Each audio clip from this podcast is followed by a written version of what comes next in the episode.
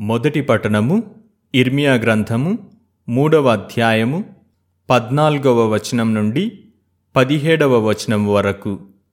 ప్రభువిట్లనుచున్నాడు విశ్వాసఘాతకులైన ప్రజలారా మీరు నా చెంతకు మరలిరండు. మీకు యజమానుడను నేను.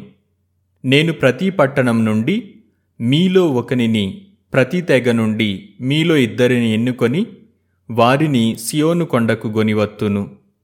నాకు విధేయులైన కాపరులను నేను మీకు పాలకులుగా నియమింతును. వారు వివేక విజ్ఞానములతో మిమ్ము పాలింతురు. మీరు దేశమున బహుళ సంఖ్యాకులుగా విస్తరిల్లిన పిదప జనులలో ఎవ్వరు ప్రభు నిబంధన మందసము గూర్చి ప్రస్తావింపరు. వారు దానిని గూర్చి ఆలోచింపరు. దానిని జ్ఞప్తికి తెచ్చుకొనరు. సందర్శింపరు. మరల క్రొత్త మందసము చేసుకొందమని అనుకొనరు. ఆ కాలము వచ్చినప్పుడు ఎరూషలేమును ప్రభువు సింహాసనమని పిలుతురు. జాతులెల్లా అచట ప్రోగై నన్ను పూజించును. ఆ ప్రజలిక మొండితనముతో తమ దుష్టాలోచనల ప్రకారము తాము పోరు. ఇది ప్రభువు వాక్కు సర్వేశ్వరునికి వందనములు.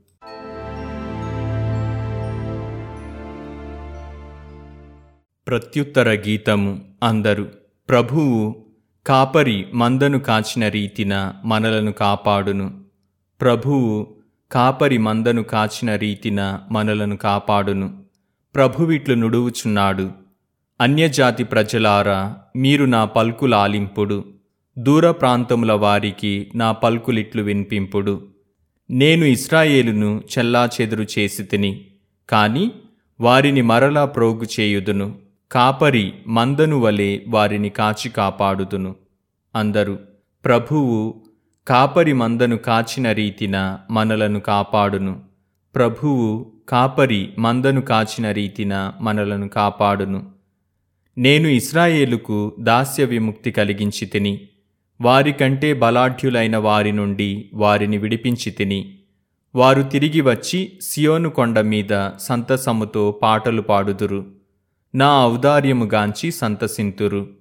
నేను వారికి ధాన్యమును ఒలీవు తైలమును గొర్రెల మందలను గొడ్ల మందలను బహుకరింతును.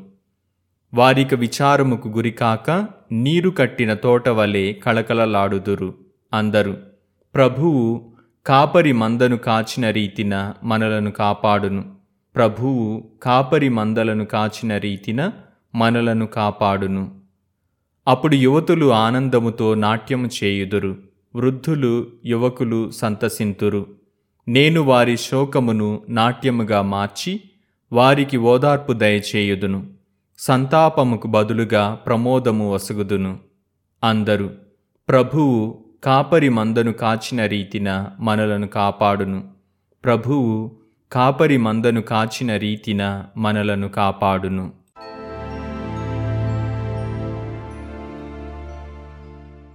మత్తయి సువార్త పదమూడవ అధ్యాయము పద్దెనిమిదవ వచనం నుండి ఇరవై మూడవ వచనం వరకు.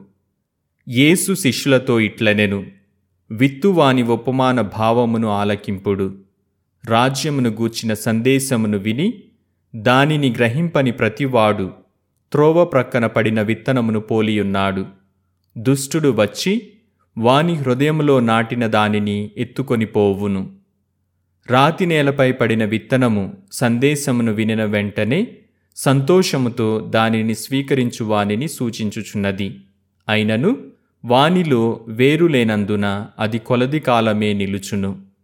ఆ సందేశము నిమిత్తమై శ్రమయైనను లేదా హింసయైనను సంభవించినప్పుడు అతడు వెంటనే తొట్రిల్లును. ముండ్ల పొదల్లో పడిన విత్తనమును పోలినవాడు సందేశమును వెంటనే ఆలకించును. కానీ ఐహిక విచారము ధన వ్యామోహము దానిని అణచివేయును. కనుక వాడు నిష్ఫలుడగును. సారవంతమైన నేలయందు పడిన విత్తనమును పోలినవాడు సందేశమును విని గ్రహించి నూరంతలుగను అరువదంతలుగను ముప్పదంతలుగను ఫలించును. ఇది క్రీస్తు సువిశేషము. క్రీస్తువా మీకు స్థుతి కలుగునుగాక.